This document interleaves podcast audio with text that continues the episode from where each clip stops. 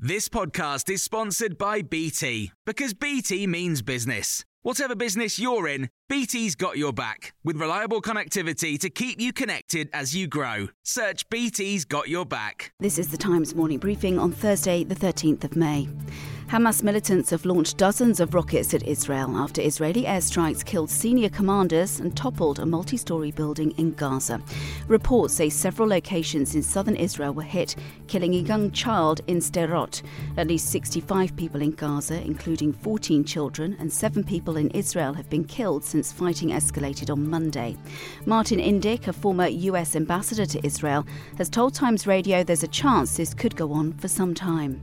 It is going to continue until Hamas decides that it's not going to fire rockets into Israel anymore. Israel's approach is to try to uh, re-establish the quiet, in quotation marks, uh, that existed more or less for six years.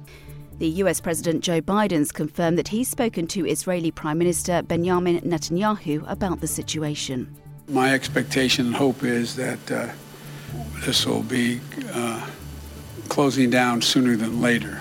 But uh, Israel has a right to defend itself when you have thousands of rockets flying into your territory. 38 and 39 year olds in England can book their coronavirus injection from today. Scientists say there's clear evidence that the vaccine is reducing the link between the number of COVID 19 cases and fatalities. Dr. Bharat Pankhania is an expert in disease control and infectious disease management. He's told us getting so many people in the UK vaccinated is part of a worldwide effort which opens up so many more possibilities.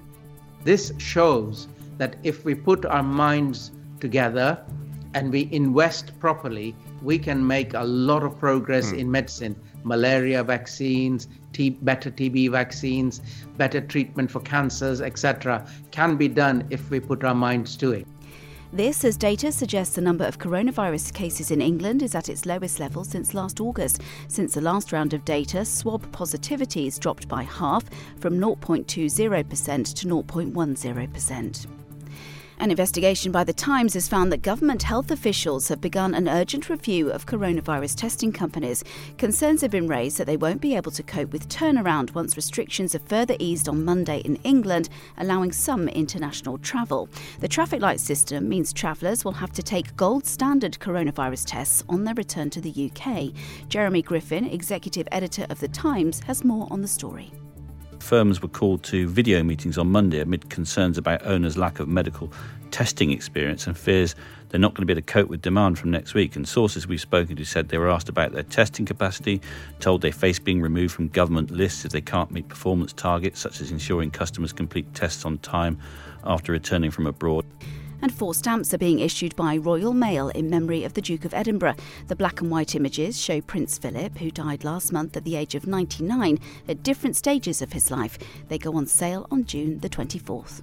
This podcast was brought to you thanks to the support of readers of The Times and The Sunday Times. Subscribe today and get one month free at thetimes.co.uk forward slash Times News Briefing.